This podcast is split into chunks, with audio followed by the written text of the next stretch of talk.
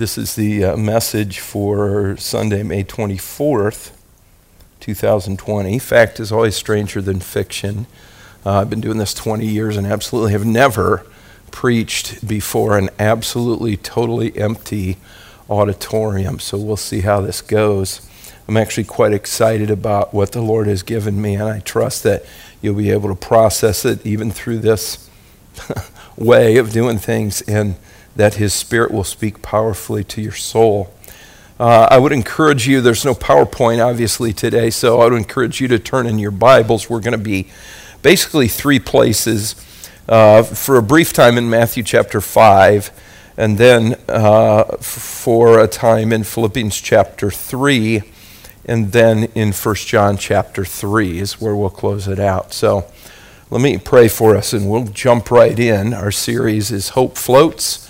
We're looking for some hope, and our message today is pure hope. Let's pray together.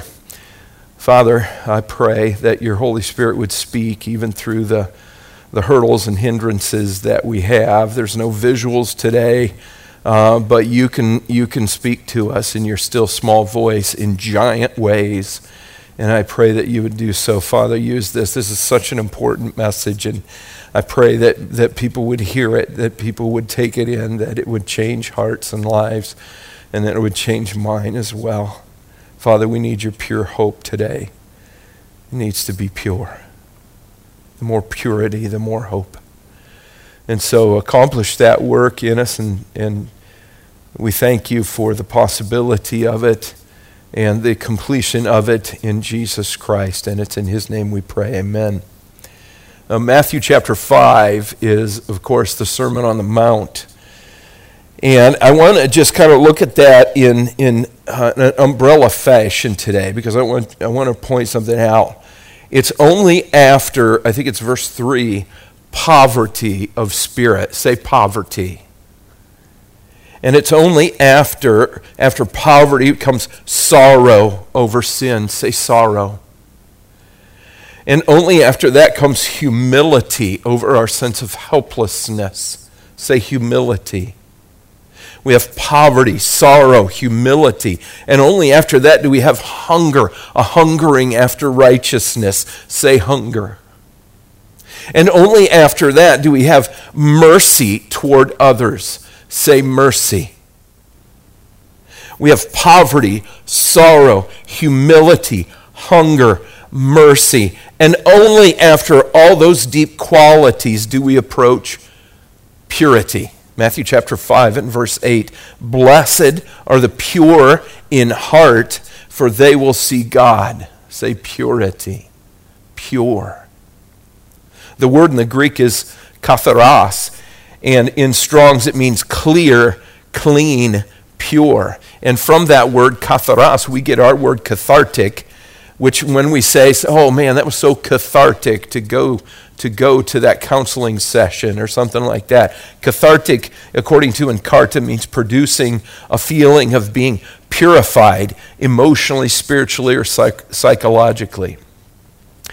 But another aspect to purity that has probably impacted me most through the years is the realization, it's really quite simple, that when something is pure, there is only one thing present. Say that with me. One thing present. When there's only one thing present, it's pure. Pure gold is only gold, one thing present. Pure water is only water. There's no debris, no sand, no grit, no extra chemicals. Pure H2O, H2O pure water.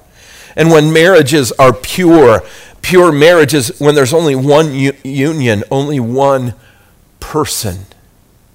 So remember that purity is one thing present.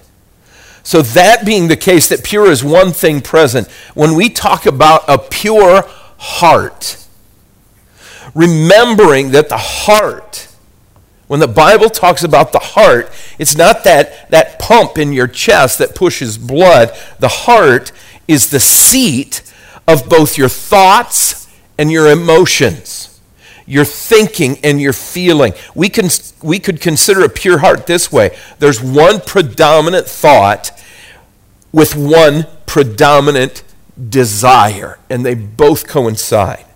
One thought, one want that motivates, that inspires, that directs, that even, even drives a person. So, if, if it's true that purity is when there's one thing present, I want to ask this question What is that one thing of a pure heart? What's that one thing of a pure heart? And when I ask that question in my mind, I immediately think of the Apostle Paul. To me, probably Paul in the New Testament and Daniel in the Old Testament would be to me the best examples of a pure heart, one thought, one desire. And I remembered that there's a place in Scripture where Paul actually reveals to us what that one thing is in his pure heart. He talks about it, he puts it out there for us to chew on, to think about, to observe. And that place is our second passage today. It's Philippians 3, and it's verse 13 and 14 is where we're going to start in this chapter. And let's just read it together, and I think you'll see it. Paul says, Brothers, I do not consider myself yet to have taken hold of it. He tells his Philippian readers. I wonder what it is. He goes on, but one thing I do.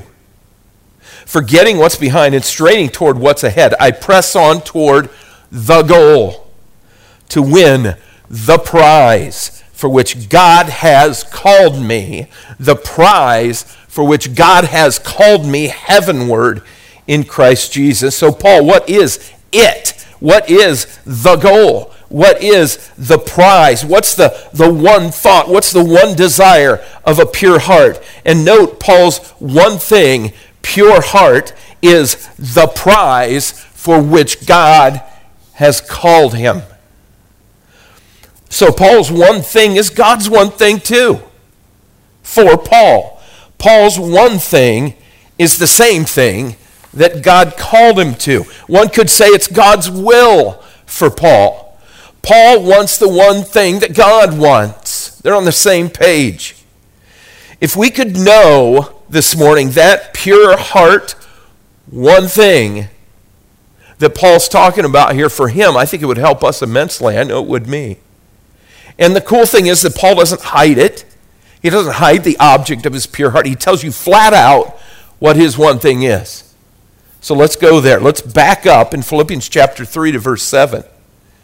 Here's what he says But whatever was to my profit, Paul's relaying his former life before he came to know Christ.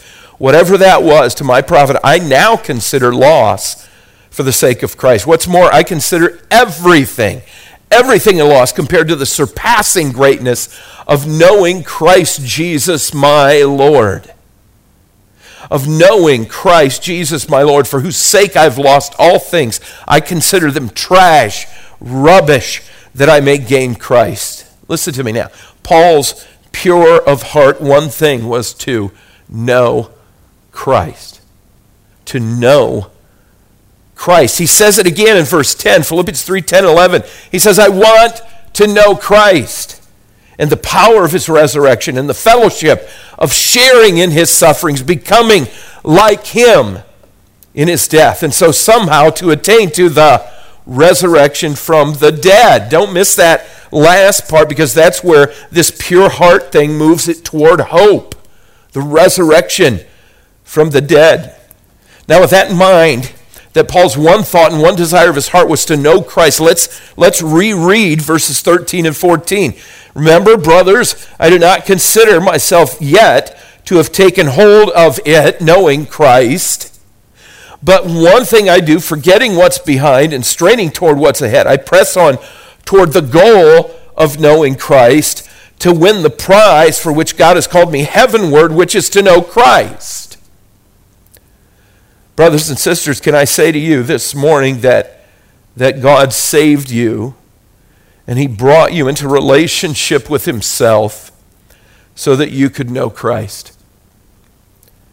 And when you have the one thought and the one desire to know Christ, then your heart is pure. And your hope in Christ is magnified to its true immensity and joy in your life. Let me say that again. When you have the one thought and one desire to know Christ, then your heart is pure. And your hope in Christ is magnified to its true immensity and joy in your life. And not only that, but you're doing life according to the will of God. That good, pleasing, and perfect will, Romans 12, 2 says. And your soul is like unto the soul of Jesus Christ Himself, a pure heart. There is only one thing present, one thought, one desire, or want, and that's to know Christ. Believe it or not, our text for today is not Philippians 3. It's actually 1 John chapter 3 verses 1 to 3. Let's go there now and read what John has to say about pure hope. 1 John chapter 3 verses 1 through 3. Listen for it now. You ready?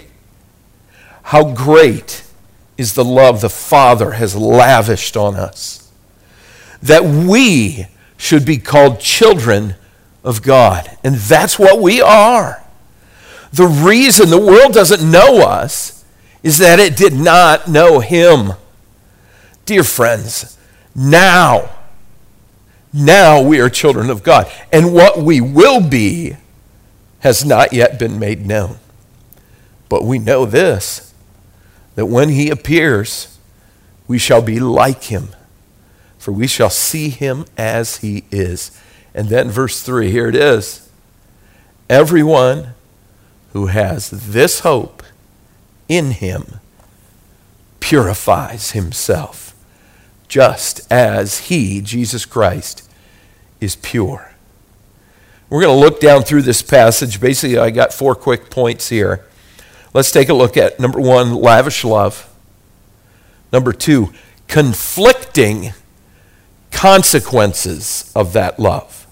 So we got lavish love, and then we got conflicting consequences of that love. Then we have immediate and imminent, immediate and imminent, and all the way to the climax of pure hope. Four points. Father, reveal it to us. Let's look at lavish love. 1 John 3 1. How great is the love the Father has lavished on us that we should be called children of God. And that is what we are, present tense right now. Folks, if you know Christ, you're a child of God. I want you to think of our modern concept of adoption for a minute. This is this is what this verse is talking about is way more than that. For example, when, when Bonnie and I adopted Justin into our family, the only thing we actually gave him at that time was our last name. He began to wear our name. But when God saves and adopts a human being, you and I as his children, he gives us way more than his name.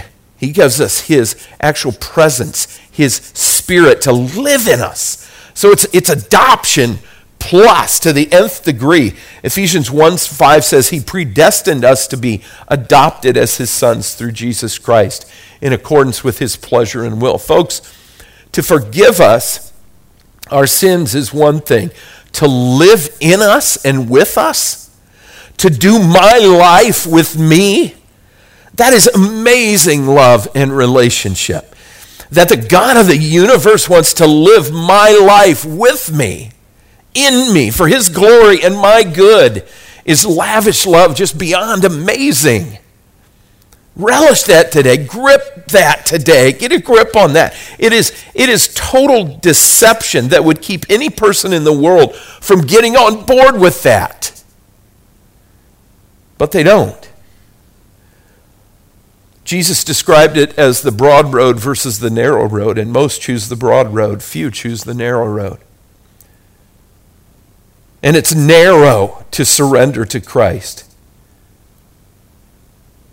Because that lavish love puts us in a place of, in the place of our second point, which is conflicting consequences. Church, when you live in this world, there are consequences to receiving the lavish love of God. Look at it. That's where John goes next still in verse 1, the latter part of the verse, 3 1b, says this The reason that the world does not know us, those who have received Christ's lavish love, is that it did not know him. Folks, we are lavishly loved by a God the world does not see, the world does not understand, the world does not believe in or approve of. They stand in judgment over the holy God of the Bible as a genocidal maniac in the, New, in the Old Testament and a divine child abuser in the New Testament.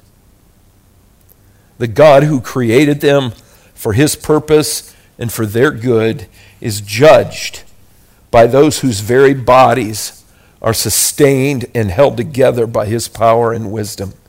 They live every day under the flow of his common grace and stubbornly refuse his love. So the consequences of receiving Jesus' lavish love, the consequences for you and me puts us in conflict with the unbelieving world. Jesus warned his disciples of this just before he went to the cross in John 15. He said this in verse 18 If the world hates you, you got to keep in mind, guys, that it hated me first. See, if you belong to the world, it would love you as its own. But as it is, you don't belong to the world. As it is, I've chosen you out of the world. That's why the world hates you. So, guys, remember, remember the words I spoke to you that no servant's greater than his master. Remember that. See, if they persecute me, they're going to persecute you also. If they obeyed my teaching, they will obey yours also, and a few will. They're going to treat you this way because of my name for they do not know the one who sent me.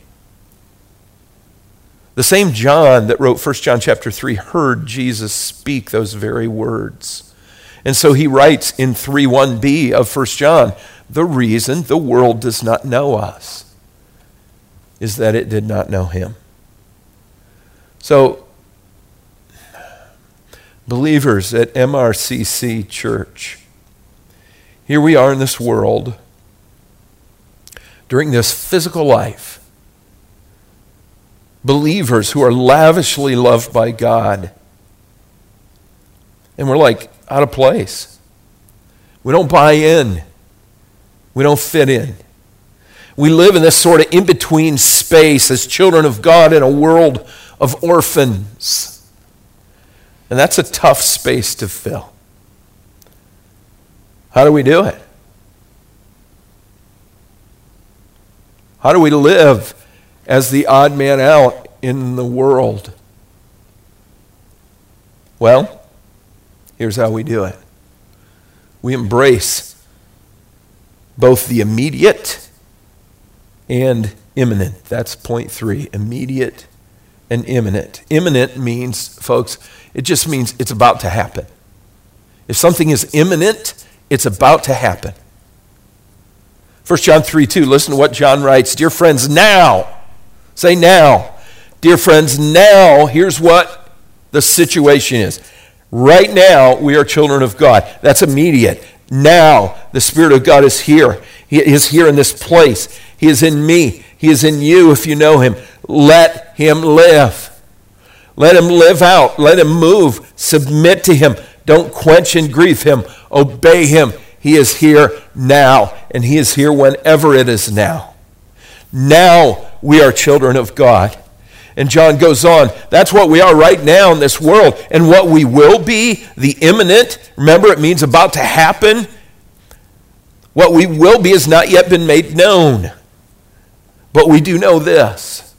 We know that when He, Jesus Christ, appears, we shall be like him. For that's when we're going to see him as he is. So, loved ones, listen to me. Listen to me. Be challenged. Be inspired by what John and Paul are teaching us here today. I, I don't know what you are all facing in this physical life right now. I know it's probably difficult. I know it's probably fraught with a, a lot of relational difficulty perhaps some financial difficulty, turmoil, some difficult decisions that have to be made. And I know mixed in with that that It's probably, there's probably a lot of emotional pain and even physical pain in some cases. And I know some of you feel misunderstood. And maybe you feel like nobody cares. You might feel ashamed. You might feel alone. How do I know that? Because I feel or have felt every one of those things too at one, at one time or another.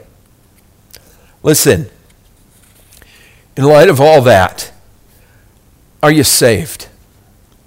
Are you saved? Does the Spirit of Christ dwell in you? If you have any doubt, any doubt whatsoever about those questions, go to God's Word and respond to the gospel in faith. And if you need help to do that, come and see me. We'll do it together. I'll show you from the Bible. And folks, if you are saved and you just rock solid know it by the scriptures today, then listen. Believe this. Believe this right now. Whenever it is now. When is it now? It's now, right now. It's now. God's presence is with you. His eyes are upon you. He's in you. That's what John says right now in this world that is in rebellion against God. God's presence dwells in you. You're a child of God. Hallelujah. You got to believe that. Believe it now. Because then, what you will be John writes, what you will be. You know, there's a lot about eternity and heaven and the new earth that we don't know. We don't understand, but we do know this. When Jesus appears, we're going to be like him. We're going to see him as he is, like him. Like him. No more sin, no more self, no more pain and suffering. We're going to have a physical body that is fully in tune with all of physical and spiritual reality. All of it. It's going to be a resurrection body like Jesus Christ's resurrection body. We won't have to take spiritual truths by faith anymore because we'll be able to, to see it, to sense it, to know it by our fully awakened and whole body. It's going to be amazing. That's our hope. Now we have the presence of Christ by the Holy Spirit. And what we will be is going to be beyond amazing. So let's move on to 1 John 1 or 3 and verse 3. Here we have it. Here's where we're we're wrapping it up, the climax, and that is pure hope. Because John makes this point everyone, every believer who has this hope that we're going to be like him when we see him as he is, everyone who has this hope in him does what? He purifies himself. Just as Christ is pure. It produces in us a desire to have a pure heart, like the heart of our Lord and Savior. Remember purity? One thing present in a pure heart. What's that one thing? I want to know Christ. My thoughts are about Christ.